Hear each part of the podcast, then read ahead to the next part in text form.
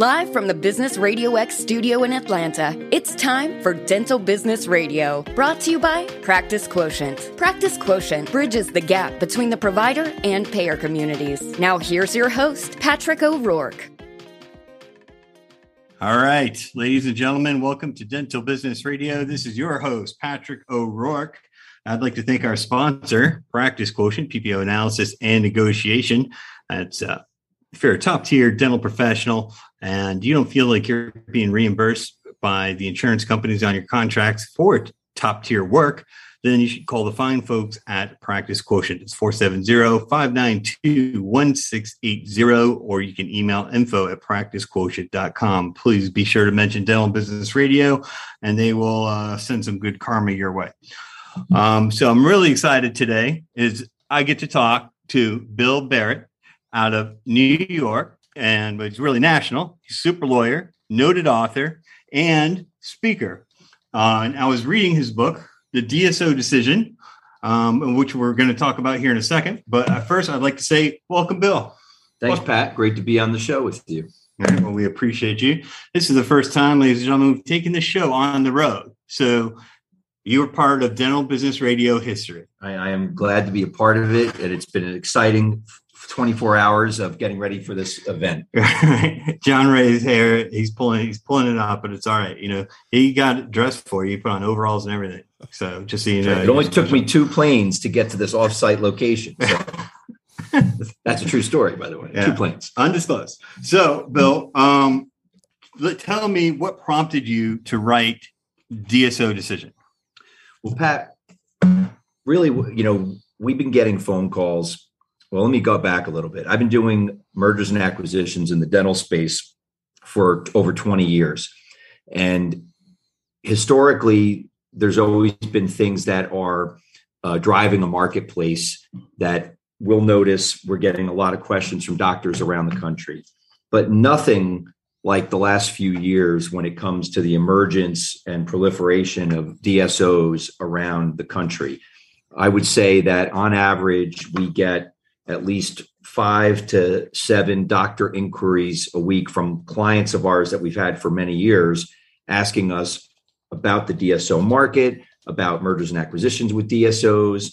Um, and we get it from all angles, both for on the side of preservation of private practice dentistry, people that are concerned about DSOs, as well as clients who are interested in doing a transaction or selling to a DSO. So it's really, um, you know, kind of across the board. And you know, by way of background, over the 20 plus years that I've been representing dentists and dental specialists around the country, we've built up over a thousand doctors as clients. And they've been our clients for a long time. So we are often that first phone call when something's on their mind. And when we were getting so many calls and so many questions, and the transaction volume began to grow in the DSO market, we thought it was time to write a book. So we did. Well, I thought it was very uh, fair and looked at it from a lot of different angles. You, you, know, there's we get a lot of questions too when we're obviously not lawyers, but from taking it from the history of DSOs and then looking at it from the sale and the types of structures, I thought it was very, very well done and balanced. Just so you know, thank and you. I, yes, you're, you're, very, very welcome. We try not to ha- to take a position either in terms of you know, I like to say we didn't have a horse in the race. We wanted to write a book that was balanced from both sides. It's not a book that's promoting DSOs. It's not a book that's bad mouthing DSOs. It's really just walking the doctor through every aspect of, you know, the history, what they are, what they do, how they make money, you know, how the transactions themselves are structured. And then we even talk about preservation of private practice and how to compete um, and other and other concepts as well. But we really tried to do it from an unbiased standpoint. Right. So sometimes I have clients that, uh, and this is certainly not my area of, of, expertise, but a client may say to me, they're like, well, you know, th- this is a very hot topic and has been for a long time. But right now, I feel like it's certainly at a, a very high volume and they go, "What do you think, Pat?" Somebody came in, I got an unsolicited offer for, and it's crazy. It's like ten times multiple X, you know, blah blah. And I don't have a horse. I don't have a dog in the fight either, so I'm neutral. I just I go, look, this is not my area of expertise. As a business owner, it really comes down to kind of two things, right? All businesses, if you think about it, is control or money, right? So which one's more important to you? Um, and I've had a, a, lot of experience with DSOs, and there's small ones, large ones, and I just call them the mega ones, which I you did a really good job of kind of describing all of that in the book.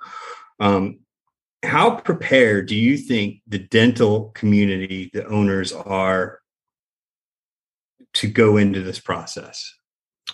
Well, I think um, in terms of, well, let me ask you a question. Are you talking about in terms of preservation of private practice, like how prepared are they to, to compete, or are you talking about how prepared are they to actually engage in a transaction with a DSO? Good, it's good. So let me clarify. When somebody gets, let's say you have a client and they're just humming along, they're not necessarily necessarily looking or actively looking to sell and then somebody knocks on their door and then gives them an offer and it blows their socks off and they're like wow i wasn't really thinking about it but it seems great. They took me out they wine me and they dine me and they sure do uh, everything sounds like magic and sunshine and rainbows. Is it really like that bill? Well i, I think you got to start from the standpoint of as a doctor what is your strategy or what is your your end game you always start with the end in mind and for example if if i'm a doctor who is already at transition age where i'm hoping to be done practicing in the next year or two at the most that's going to be a hard deal to do with a DSO because generally they're going to want to see people that that enter into a longer term employment arrangement to maintain the status quo and hopefully grow the practice over time. So someone who's looking for the quick punch of their ticket might have uh, might have a challenge. Uh, and as you pointed out too, you know, when you do a DSO deal, let's just say you are able to, you know, as you said, uh, the offer looks like all rainbows and sunshine. You know, the question is, are you going to be able to be part of a, of a much larger organization um, to have certain rules and regulation that come along with it? Uh, one of my clients talked to me about how the thing that he didn't expect was the training um, in terms of ongoing training and required calls that he had to participate on and so forth. So, you know, I think um, the other thing to consider is that all DSOs are different, which I talk about in the book. But, you know, there are a number of DSOs where their goal or their mission is to you know not inter- interfere at all with the doctor and of course from a regulatory standpoint or a legal standpoint um, there's a lot of case law on this and regulation. They, you know, a DSO cannot interfere with the the clinical aspect of dentistry at, at all. And of course, there's some very famous cases in that regard that that illustrate it. Um, but you know, the question becomes whether or not the doctor, um, you know, picks the right opportunity because some DSOs will will really encourage the doctor to maintain the status quo. They still run their operation the way that they always have. Um, they still are managing their people. They're still handling their patients the way they always have. So it really depends. Some DSOs don't, you know, don't even change the branding. You know, there's there's different approaches when it comes to brand identity, for example. Um, a lot there's a number of DSOs where they maintain the exact name of the practice as it was before, uh, in, in order to not change the brand. And there's others that, in fact, change the brand completely to the to the corporate image. So, you know, part of it is when you get that magical offer is understanding, you know, is is this for me? And and also understanding that if one DSO is interested in you, the odds are there are probably others that are interested in you. And if you go to the marketplace and and take a look at what's available, you may find the right fit. Great. Uh, I was just talking to an old friend of mine, Dennis dental business alumni, uh, Kevin Cumbus, about the same thing. Uh, seems there's a lot of folks leaving money on the table. Um, let's go. So let's keep with this situation uh, specifically. So, in my experience, and I have, you know, what I'm brought in to do is the PPO contracts. Uh, I can say, I would bet that none of my clients or any of the docs I've ever talked to have read them. Maybe, uh, maybe two. All right. So I'm going to say that there maybe there there's because there's got to be somebody. But if they're not reading their their PPO contracts, uh, which are, hey, listen, you know, it's not exactly uh, the most thrilling stuff in the world, but it's um, I would say less complex than a sale, a purchase sale, and then having different, you know, types of stock, et cetera, and how is this all going to work? I would assume that it's going to be more than 20 pages. Would that be a safe assumption? Oh well, when it comes to the the actual transaction with a DSO uh, itself, um, and going back to kind of part of your other question about you know are doctors prepared? My experience is the average practitioner is not at all prepared for the type of transaction that they're about to embark on. Um, the contracts are very sophisticated. They are generally very extensive. You know, don't forget, you're not only going to have the purchase and sale agreement for the sale itself, but for the rollover equity component, you're going to have an, an equity agreement, you know, quote, partnership agreement of sorts that's going to govern the relationship. It's not uncommon that that the partnership agreement alone is 80, 90 pages long because it contemplates a lot of different issues a lot of different um, levels of, of equity. The purchase agreement, again, not uncommon that that could be you know 40 to 60 page document, and then you have the employment agreement as well. Um, again, which is now going to govern what would probably be a four to five year uh, period of time for your employment with the DSO post closing, as well as other ancillary documents. DSOs do a very deep dive, extensive financial and legal due diligence they tend to hire um, because they're backed by private equity, and private equity groups tend to have relationships with very large law firms. Um, you are going to be dealing with sophisticated law firms, sophisticated accounting firms as part of the transaction process. And what doctors need to understand is those transactions are nothing like when they may have bought their practice years ago, or maybe they've since bought a couple of practices or sold a practice, but in doctor to doctor transactions, which are far less complicated and, and they're much simpler. Um, I think doctors make a mistake, and I know this might sound like a shameless plug for a law firm like ours that's larger and more sophisticated, but it, it really is absolute truth that doctors go into these things thinking well, lots of people have done these deals before. The contracts are, quote, boilerplate. You know, I'm just going to sign on. They are not boilerplate contracts. They are able to be negotiated. There, there is tremendous devil in the details. It's not unusual on a transaction that we go back and forth on these extensive contracts four, five, six, sometimes 10 times to get the client uh, to a risk profile that they're comfortable with. Because in these documents, the DSOs will try to shift risk to the doctor unless they understand these agreements. They, they might not even understand you know where that risk is being shifted or what rights they have. You know um, sometimes they're surprised to find out afterward that they have no right to sell the stock that they get. They it's a completely illiquid investment. They can't say at some point when they you know uh, along the way unless it's been negotiated for or unless it's already in the documents they can't force a dso to buy their equity out. Sometimes it could be years later and they can't liquidate any of it. Um, they might also be shocked to know in those documents that that even though they're actually paying for that stock through the rollover equity component, uh, that they have a vesting period on top of the fact that they're paying for it in a lot of deals. So there are so many little nuances to these agreements, and doctors often go in underrepresented um, or really lacking the appreciation of the sophisticated contract that they've entered into. Um, I just had a situation where that came up on a, on a deal out in the Midwest where uh, we helped the client through the, the process of getting their letter of intent signed, and they were thrilled with what the letter of intent represented. And just as all the contracts came out um, to save a few bucks, the client said, "Oh, you know, I think I'll just use a local lawyer that I've used on some, you know, my local real estate transaction. I don't think I need a high-powered law firm because my letter of intent looks great." And you know, I'm saying to myself, this this guy has no idea what he's embarking on, and and he's going to end up signing an agreement that hasn't even been properly negotiated or reviewed for the single biggest transaction of his lifetime.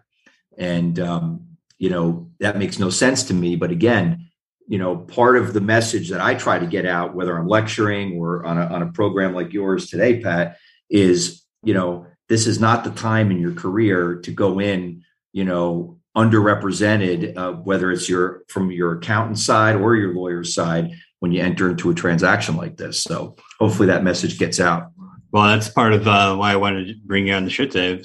Certainly, I, it, you know, it's just my observation, and you know maybe that's anecdotal, but uh, I've talked to thousands of different uh, dentists and specialists over in you know over the course of the past uh, eight years since we founded Practice Quotient, and there's always been a private equity component, and and you know frankly I'm neutral in this, um, and right now it's just there it's at a fever pitch. It's certainly at a crescendo. Um, and i feel like that there's a lot of listeners here that are getting out and that they they do they're they get kind of caught up in the moment if the fear of missing out or they have they know that they're really good they could be good business people and they and they're damn good clinicians. Um, and so that gives them a high degree of confidence in their own ability. Um, but just to put it in perspective, I negotiate contracts for a living. I read contracts for a living. I, I negotiate for a living. This is what I do all day long, every single day. Did I mm-hmm. negotiate the lease on my house or my real estate deal? No, right? So you have to have an expert. And I love lawyers and I can't have enough of them. Um, you're, and, the, you're, the, one and only, Pat. You are the one and only for sure. An ounce of prevention is worth a pound of cure. And anytime you see on the other side of the table um, the big guns, if you will, you can rest assured that they didn't put that language. That document isn't 90 pages for no reason. It's something I talk about, you know, I talk about. It. I'm like, that that section's not in there if they they're like, oh well, we just put that in there, you know, that's something the lawyers did. No, they didn't just wake up and say, hey, we're going to stick that in there. Um, it everything is done very very specifically and with a purpose. And if you don't have a trained eye, then you're going to get in trouble. Um, and I think that that's my concern is always to keep things fair and equitable. Um, so let's move on to a different circumstance. So also what's happening right and has been happening is that there's lots of folks in there that are let's say that they they're running their practice and it's run it's top they're doing you know well above average they open up another one. Now there's two. Now they want to establish their own sort of I call it a mini DSO, but a very small regional one. You know, maybe three practices to you know, and they'll they'll tell you, hey, we're we're going to get this up to eight practices or ten. It's always something like that. But um, where do you find? Is there a practice tipping point where is it a number of locations? Is it volume of dollars?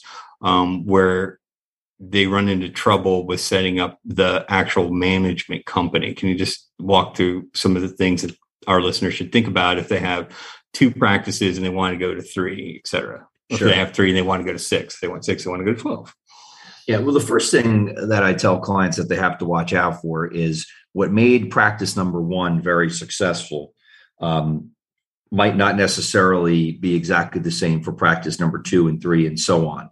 And too many doctors over the years have made the mistake of thinking that they're just going to continue to stretch themselves out uh, because they worked so hard at practice number one and they built an amazing practice. And then when they go to practice number two, they're putting in three days a week at that practice and they stretch themselves too thin. So the first thing is to understand, you know, what your business plan is. Are you buying a practice and keeping the doctor on long term who was there beforehand, like a DSO would do? Um, and you know, when it comes to setting up a DSO, and we love doing it obviously. It's you know legal work for us and, and it's fun to do. But i always say to clients okay before you make your life more complicated um, and sophisticated from a legal standpoint you know you always have to say why am i setting up the dso as a starting point? And you're setting up the dso for really only a couple of reasons you know. One would be if you wanted to bring in outside investment so you want to get you know non-licensed you know because remember the reason why DSOs are formed by private equity groups is in most states currently, um, you know, 41 of the 49 of the 50 states, and of of the nine that are um, that do allow some interest by a non-licensed professional, uh, it's it's generally very limited, and there are a lot of rules that govern it. So, in order to have any type of, of interest in the assets of, of a dental practice, you have to set up a DSO because because by definition you're not licensed. So one of the reasons why a, a private practitioner might set up their own DSO is to bring in unlicensed people as investors. Uh, that that is one. It could be to create equity opportunities for their important staff members, like key office managers or other people in inside the office environment that are important that you want to be able to give them equity. And again, they're not licensed, so you would set up a DSO for that reason. And then the then the last reason would be really if you're trying to consolidate and centralize your, your services. So centralized billing and collecting, centralized marketing, centralized payroll. If you're trying to put that all under one company, um, you might organize it uh, as a DSO, and and that would kind of go hand in glove if you're if you're going to have minority partners or doctors that own equity at the various practice levels, which we actually recommend in order to scale to those eight or 10 practices that you talked about, you're going to really need boots on the ground with, with a vested interest at each of those practices. Um, but if you're providing all of the managerial services, you might want to have your DSO set up in advance and have a certain, um, you know, certain fees that are charged to the various practices each month for all the services that that you're performing. So that would be a reason to do it. Uh, now, when a doctor comes to me and says, "Hey, I'm going to have two or three practices, and uh, they're it's going to they're going to be owned by the doctor," um, and they say, "And I want to set up a DSO," I'll often discourage them because I'll say, "Well, if you're not bringing in outside investment and you're not trying to, um, you know, get somebody in the organization equity who's unlicensed." Um, and you're not really trying to, you know, centralize services for six, seven, eight, nine, ten practices you could just own the practices and just manage them accordingly, or even have a little holding company that owns the practices if you want to do some centralization of, of services or payroll, but you don't necessarily have to overly complicate. So I'm always very cautious to, to advise the client, you know, and dig into, okay, why are we setting up a DSO for you? And does it make sense? Mm-hmm. So yeah, I see a lot of structures done that way for exactly the reasons why you mentioned is in order to give equity out to the different locations. Let's say an associate comes on, also to de-risk uh, somewhat. Let's say you know something happened at um, you know the Beale Street location, and the liability stays there at Beale Street and doesn't affect the enterprise. Um, that's what I've heard is one of the other advantages of doing it that way. Um, what are some of the advantages of having one single tax ID for, um, you know, three, four locations, if any? Yeah, so I, I, I think that that's another reason actually um, where where you might set up an entity that does all the billing and, and collecting, um, which is a which is a good point. Um, part of that centralization centralization of services that I described, um, because that also avoids the need for tax ID numbers uh, at you know different in every single location. Um, so you know th- that's. But I am a believer, though, you know, in terms of the practice owner ownership um, of trying to set up and and reasonable people disagree on this, but I, I've always been a believer in setting up different entities for each practice, not only from a liability standpoint, but if you want to have different ownership of between the the doctors you know for example if i have four locations and i'm going to have four different fellow owners with me at those different locations if i had it all under one entity i would have to give somebody equity in the entire whole of all the practices even though they might not work or perform any services for the other practices mm-hmm. they you know now if i want to give them equity I've got to give it to them in the mothership that has an interest in all the practices. Whereas, had I put them in separate entities, I can just set up the equity for them in the practice with which they work. And um, to me, I think that's a better way to do it. But I, I, do know that there are others that disagree. There are DSOs where one practice entity, um, you know, owns you know a dozen locations in one state, and you know, and I I I think that they believe it's it's a simplification it's easier to do that. Um, and it's one tax ID number and so forth. But, you know, I think that, um, you know, again, because I represent so many individual entrepreneur practitioners, um, when they try to scale their business, being able to have a different entity at each practice that you can have different equity setups with um, at each practice, I think is is an, an advantage. Gotcha. That's good. That's that's a good answer. Uh, sometimes I get that question. I'm like, uh, I'm not a lawyer or an accountant, um, so you have to go talk to those folks first. Uh, that uh, that makes sense to me.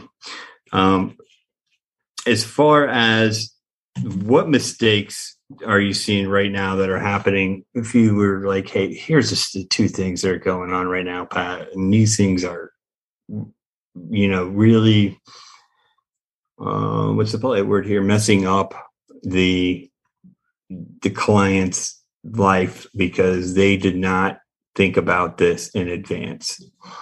You know, if there's a top two or top three list, what would they be? Well, I, a couple of things that that pop up. Um, and they come up in the context of let's say somebody is doing a DSO deal and now they're going to be subject to this extensive due diligence. It often uncovers a lot of those um, warts, if you will, or things that are being done um, improperly by doctors. And you do see a little bit of a trend. Um, one is poor associate agreements, uh, either associate agreements that are lacking in, you know, in specifics or they don't have um, reasonably structured uh, restrictive covenants in them. Uh, you know, they're either over the top with an, an unenforceable restrictive covenant, or they don't have them at all, or they have watered down versions of them. You can that, never look at another tooth again. yeah, no, you, it, it's you have to really look at look at that, and there's a lot of mistakes. The other thing too is you never know whether or not you might have an issue um, getting an associate when you do a deal to sign on to a new contract. And um, it's why when we do an associate agreement, we put in a number of provisions that create the ability for the practice to simply transfer that associate agreement to an acquirer, and it doesn't require the consent um, of the employee associate. Um, so I think that that that having a really good associate agreement um, structured and again it's not just like borrow your friends or go to the internet and hit print you know you really should do it right and and again be thinking with the end in mind if you know you might be doing a transaction down the road and that associate agreement is going to come under a lot of scrutiny and you, you know you really have to make sure that you've that that you've done it right the other thing is because um, you asked me for a couple of examples. Right. Hold on, hold on. So I, I, want to make sure that I understand that because I think you made a point that I had to write down. I know John. I saw John Ray scribbling with his crayons over there. I should not get legal advice from Facebook. Is that what you? Is that what? Yes, I am suggesting that you might actually want to get legal advice from an experienced lawyer in the dental profession. Okay. All right. Got it. All right. Very good. So next, number two. Okay. Number two, um, and I see this a lot, is the misclassification of someone who should be an employee, but they're being misclassified as an independent contractor. And there are very specific rules, both IRS um, on the federal basis and Department of Labor regulations on the state by state basis that actually set forth exactly what criteria someone has to meet in order to qualify as an independent contractor. And I understand that practices like to classify people as independent because they don't have to pay benefits, they don't have to pay all the um, employment taxes and, and withholding. Um, but and employees, you know, workers like it sometimes too because they get paid gross dollars that they can potentially offset expenses against and perhaps put more money in their pocket. But the problem that people overlook is that it's not their decision to decide whether they're they're an independent contractor or not. They got to follow both the federal and state regulations. So again, this often comes up in the context of transactions. And when these sophisticated law firms and accounting firms start doing their due diligence on a doctor and they've misclassified, it, it's a reduction of their EBITDA and a reduction of their their valuation because they're going to take those those people who should have been classified properly and they're going to impute all the expenses for benefits and taxes and all those things. They're going to impute that to the relationship. And that's going to be a reduction in your EBITDA times the multiple so if somebody's getting, read, read, less money, you get paid less money, much less money, dear listeners. yeah, so you know that that's going to be another uh, example of, of a place where you know that not only, by the way, can you get audited, by the IRS or the Department of Labor and cause yourself a lot of heartache and taxes and penalties and so forth for misclassifying. But if in the context of a transaction, it's going to cost you as well. And you know, um, you know, it's again, it's just it's something that you gotta you gotta do right and and it's often done incorrectly. And and i mean you can go on and on. There's a lot of different eh, things that doctors do wrong but right now those are two big ones that i see that pop up all the time. I feel the second one is very good. And so it's not just dentists that do it either. So there's several industries you know I'm not gonna this is dental business radio so i'm not going to get into it even though some of them are related. Anyway yeah. here's the deal. I think that when uncle sam needs money that he's going to come knocking. And I, I, as a business owner, I want to stay as far away from that gray area or line as possible, right? Um, because when Uncle Sam needs money, he's going to come looking for somebody, and he thinks that everybody, that all the doctors are rich. Well, I, you know, here's the thing that I've always seen throughout my career that that government workers um, go for the low hanging fruit, and um, because it's easy, and misclassification of independent contractors is low hanging fruit because it's it's once you've come under scrutiny, it's very hard to um, to prove compliance, and um, you know, it, and it's easy for them to be able to you know charge the the tax, the penalties, and the interest. Um, so you know that's why I always tell my doctors, you know, listen, let's get let's make sure people are classified the right way I know you want to save the money, and in the short term, that feels good, but in the long term, you'll be glad that you did it right. Mm-hmm. Didn't in New, you know, New Jersey, they said everybody has to be W two, right?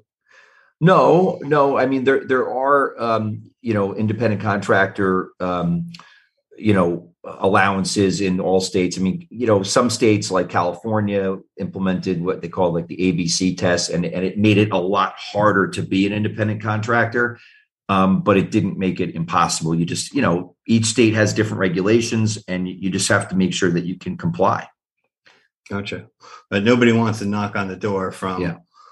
I, give you an example, by the way, Please. of of uh, of someone who could comply. Let's say I'm an oral surgeon, and I have my own practice, and I also do, uh, you know, a day a month or a day every other week in two or three different practices Mm-hmm. Um, if I'm one of those general dentistry practices and I'm bringing an oral surgeon in one or two days a month and I'm filling their schedule and I have an independent contractor agreement with them mm-hmm. and they've got their independence, they tell me when they're going to be available to come and take care of my patients at my practice. Um, you know, they've got their their own business, they've got their own insurance, they they they really are truly independent that is a scenario where a general dentist, for example, could have a specialist who comes in and potentially properly classify them as an independent contractor. The mistake is when someone basically doesn't work anywhere else except in your practice and you're call, calling them an independent contractor, it, you're going to lose that argument every time. Gotcha. Well, I'd like the oral surgery example, Bill. Um, we have a lot of uh, oral surgeons that listen to the program, and we've had the American Association of Oral and Maxillofacial Surgeons, AMOS, on the program a couple times. We'll see you in New Orleans, Karin, and everybody at AMOS. Um, so, moving on, let's talk about transition. So, one of the things that I see and I hear, especially this time of year, all right, is the kids get out of school and I say kids, but um, I'm getting older and not as cool if I ever was. But anyway, I digress. They get out of school and they call and they say, Patrick, I just bought a practice this morning. It's Wednesday. Can we get credentialed and we want high fees on Friday or on Monday? Can you make that happen? And I, I try not to laugh. Um, and it's, but I, I just said, nobody's explained what any of this is. I know that the credentialing and the contracting is just one small part of the overall timeline. But it seems to me that there's there's some prep work done, like the due diligence has to be done, and then you close, and then it's like fire drill. What else can folks do to prepare? And how long maybe should they start preparing? Well, when you say prepare, are you saying this is for someone who comes out and buys a practice, uh, or someone who um, does a startup? And what? Well, uh, let's go. Let's start there because the more experienced, the more experienced uh, folks and the ones that are established business owners, like the one thing I ask them, I said, look, have you ever owned a business before? If they say no, and then I'm like, all right, so here's a few things that you need to do. Um, you know, well, welcome to the business owner club. Now you're the butcher, the baker, the candlestick maker, the website design person, the HR person. Um, you're everything in, in, in all. Oh, by the way, you got to be a dentist too. So congratulations. Nobody's got a jacket for you, but welcome to the club. But anyway, yeah. um, and so their situation is a little bit different than the the the experienced you know years long business owner. I think so. Let's start with um, for all the kids that are listening to the show, and I say kids in the most respectful way, for all the new graduates out there, or maybe you've been in the workforce working for a DSO, and now you're going to buy your first practice. What should they be thinking about? Well, absolutely. I mean, for for someone like that, um, they're going to want to buy our first book, Pain Free Dental Deals, available on Amazon. Oh, yeah, shameless plug. I, I uh, read I read one book and so I didn't do enough homework. That's right. Our fir- our first book, Pain Free Dental Deals, uh, is really designed very much for that that first time deal maker, whether they're buying a practice or it's an associate buying transaction, whatever it is. Um, it, it's it's designed for them, and and I, I jokingly say that as a shameless plug, but it, but it actually has a lot of great content for the for that person who's doing their first deal. From my standpoint, um, when you know I think every person should do what they're great at. And one of the things that that I recommend for the younger folks that are about to become entrepreneurs is um, to assemble the right team around you. Uh, you, you, don't have to be uh, an accountant, and you don't have to be a lawyer, and you don't have to be a property and casualty insurance expert, and you don't have to be an expert in practice management. Um, you know, and you don't have to go against uh, insurance companies for credentialing and and getting the best fee, uh, you know, reimbursements that that are available on your own. Oh, it's, it's um, super fun. You, you know, so you ask, you assemble a team, and the way I look at it is, it's like your little board of directors. If you put the right group of people around you and you fill all those spots, and another spot on that list of professionals would be your banker. And people say, "Well, what do you mean a banker?" I, I always say, you know, you don't just want to like walk into a branch to try to get financing or, you know, deal with just some person that that is, is you have no relationship with just like your lawyer your accountant your insurance professional your practice management consultant you want to have a relationship with your your banker too and be able to call that person up when you need them whether it's to you know finance a new piece of equipment or another location or refinance existing debt. Um, so assemble the right team around yourself, and, and then you don't have to be all those things you, because you can get excellent advice from people who are experts in their their space, and you know you don't have to make the mistakes that people have made in the past, and and you don't necessarily have to follow what the doctor did whose pr- practice you're buying because you might find out that you know they were like mediocre entrepreneurs. That you know they could have been a lot better. Their practice could have been more successful. That was very kind. Um, so you know i think i think that that's a very it's in a very important place. So my starting place for all those young doctors out there is assemble your little board of directors of all the different professionals that you'll need to advise you during your career and then you don't have to be an expert in all those areas amen i am not an expert at anything except for the one thing that i do if you don't believe me, just ask my wife. She'll tell you. So um, the bank is, I didn't think about that though. Um, yeah. It's always good to have friends with money, a lot of money. Yeah. Um, and in the book too, I also on that list uh, mention uh, practice brokers, another, you know, especially when you're you're just launching and you're actually looking for your first acquisition opportunity, affiliating with some really good practice brokers who can you know who are in your region that you want to end up in that that have good reputations that can help you find the right opportunity and uh, you know remembering that dental practice deals are often done on an exclusive basis. So um, the general public might not even be aware that a certain practice is for sale unless they have a connection to the to the right broker. So um, you know little plug for the brokers out there in america but uh, you know that's another person that could be on that list of professionals that help you out when you're looking for your first practice. I wrote that down. Banks and practice brokers. I wouldn't have thought about that actually either. That's just not not my world. Yeah. And and remember i mentioned practice management. Um, you know we've got you know folks like our friends at fortune management where they'll help a doctor acquiring their first practice by even doing a courtesy evaluation of the practice. In essence a you know evaluation and a, and a practice analysis to kind of look at the strengths and weaknesses of the practice. And you know in the spirit of developing a relationship they'll do it at no charge to the to the doctor which is which is incredible. And that's the largest oldest practice management firm in the country. They're really in the good guy business. I have a lot of respect for them a lot of respect for for bernie stoltz. Um shout out for bernie. Hey bernie how are you? We'll see you soon probably. Um maybe in pebble beach maybe in atlanta maybe on this side. I don't know but i'm sure we will cross paths. Um so assemble the right team. Now let's move to the transition to let's say that you are an established doc, right? You have a pretty good idea about what's going on. You've got at least three quarters of your team of trusted advisors in place. Um, what are they? How much time and prep are they? Do they need to put into it um, from a legal perspective? And then I'm going to have to throw in my two cents from a from a contracting standpoint.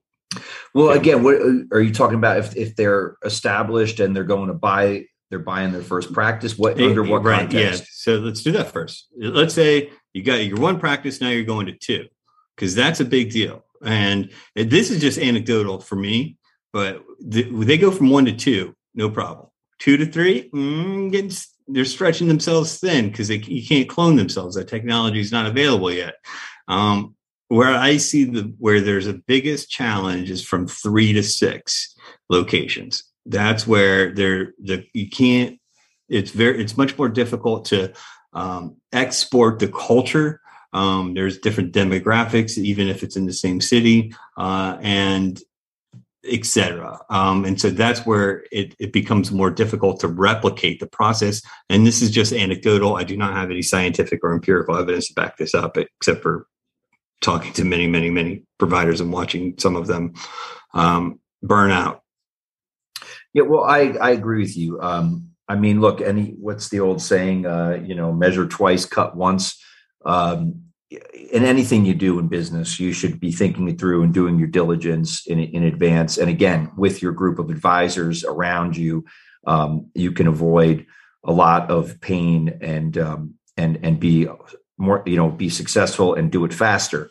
Um, i mentioned earlier and i agree with you that when when you start a second practice you can you can kind of get away with in essence running both practices and and just stretching yourself a little thinner. Not that i'm advising it but i, I rarely see a doctor fail who's gone to two practices um, even if they're not necessarily doing it in the best way um, I, have seen them continue to be successful. But after that, I agree with you. When you go to three and then beyond, um, that's why I mentioned earlier. That's where you really need to to look at minority partnerships. You're going to have to have doctors on the ground in those locations who are have a, a vested interest in the success of the practice because they're in it and they're going to benefit from the success.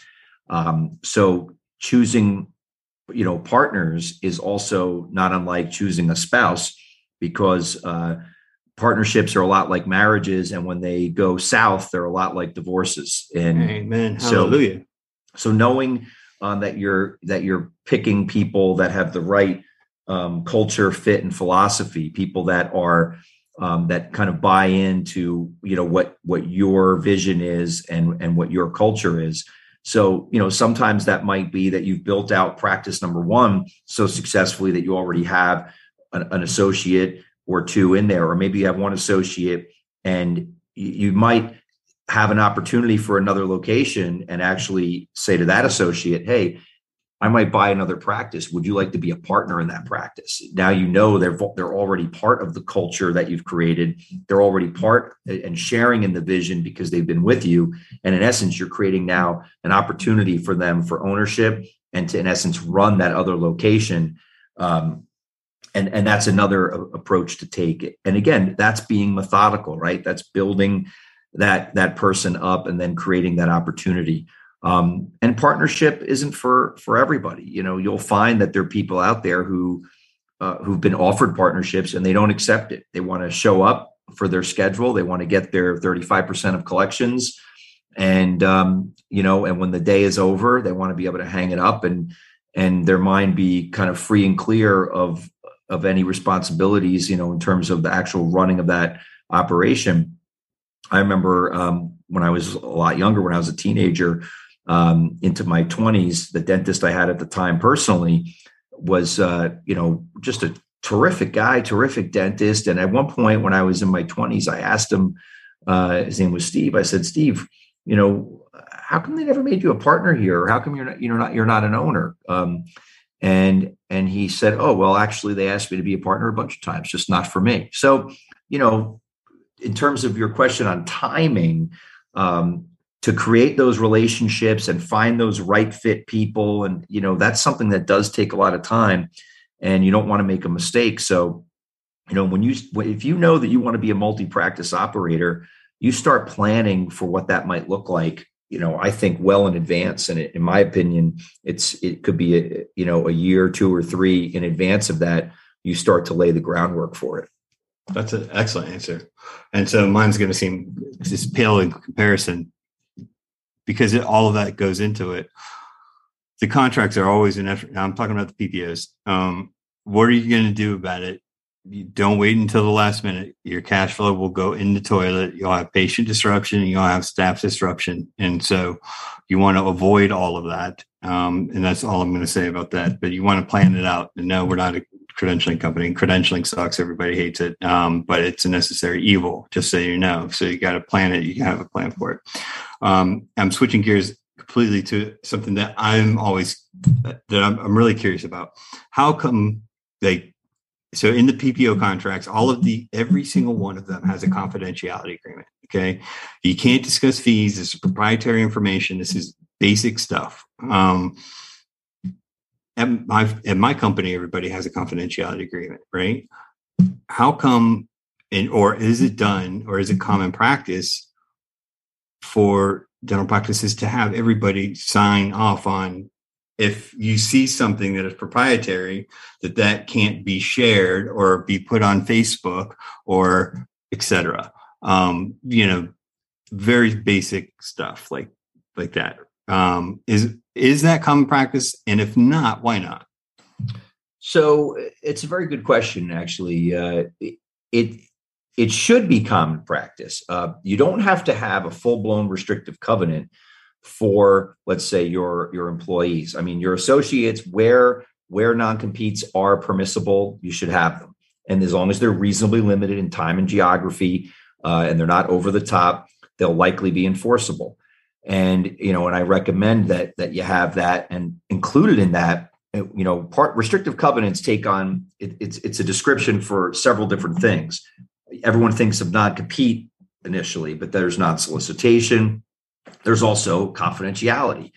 And, you know, I always include confidentiality provisions in every agreement we do. But even at the staff level, you can have a much simpler uh, ba- basic yeah. basic agreement that has confidentiality and maybe non-solicitation. Basically, just saying, hey, if you leave our employment for any reason, you're not going to come back and poach fellow staff members to go work somewhere else. Um, and anything you learned here that's confidential has to be um, you know maintained as as confidential. Now, interestingly enough, um, and, and and that is the absolute best way to do it, and people should do it. A lot of people don't do it. Um, there's nothing better than the strength of a really good confidentiality provision in that in that document.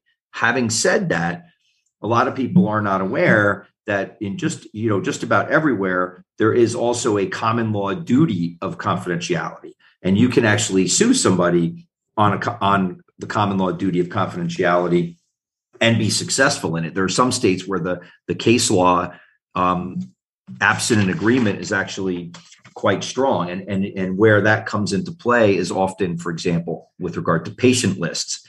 You don't have to have a restrictive covenant to to be able to protect a patient list because the courts recognize a practice has an absolute interest in in that. And and downloading the names and addresses and emails and phone numbers of of patients and then exploiting that even absent an agreement a lawsuit will likely be successful against someone who does that right because that is stealing would that be well it's not stealing in the in the criminal sense but it is taking things that you're not entitled to in the civil sense mm, in the art world they call it appropriation um, well, I think that uh, John Ray over there is giving me the wrap up signal. And so, Bill, I'd like to thank you again very much for your time. Uh, this has been enlightening.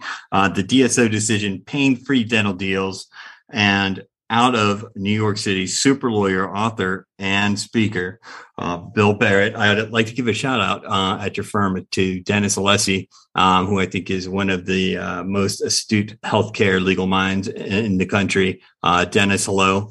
Um, maybe he'll listen to the program if we give him a little shout out on the show. Well, now that you now that you gave Dennis some serious props, uh, you know he'll have to he'll have to listen.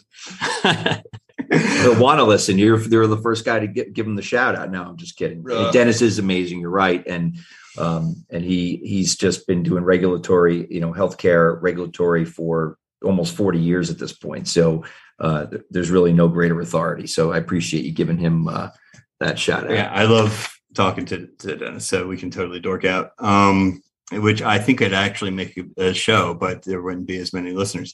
Um, so with that, I'd also like to thank our sponsor, Practice Quotient. And so PPO analysis and negotiation and strategic guidance is really what we do. So if you're a top tier dental professional and you don't feel like you're getting top tier compensation for your stellar work and efforts, if you have the best technology out there, um, if you have some competitive advantages in your marketplace and you don't feel like you're able to take advantage of them or you're getting paid like somebody who just graduated last week, then um, you should probably call a professional. That's all I'm saying. Um, I'd like to thank John Ray and the Business Radio X family. And is there anybody else? I think we're going to an event, Bill. Is there anybody we want to give a quick shout out to? Well, I think uh, all of our friends at uh, Fortune Management gathering in Charlotte, North Carolina, over the next couple of days for the Fortune 50. Uh, it's going to be some great, great speakers and and great information and a lot of powerhouse practices that are getting together. Right. Shout out to everybody in Charlotte. And I think that is at the uh, terrific Ballantyne Hotel. I've been there. Um, I like it a lot. I, I, do think that they should have a golf course. Uh, they had one, they tore it up. Yeah, they basically bulldozed it 18 holes and 100 acres. That's going to be uh, like, you know, 400 strip malls. So it's just going to be gorgeous. Mm, so, yeah, no comment. All right. So, Bill, thank you very much. This has been terrific. Did you have a good time? Had a great time. Appreciate you having me on, and hopefully, uh, you know, when I write my next book, maybe you'll have me back on again. All right, terrific. Well, dear listeners, until next time.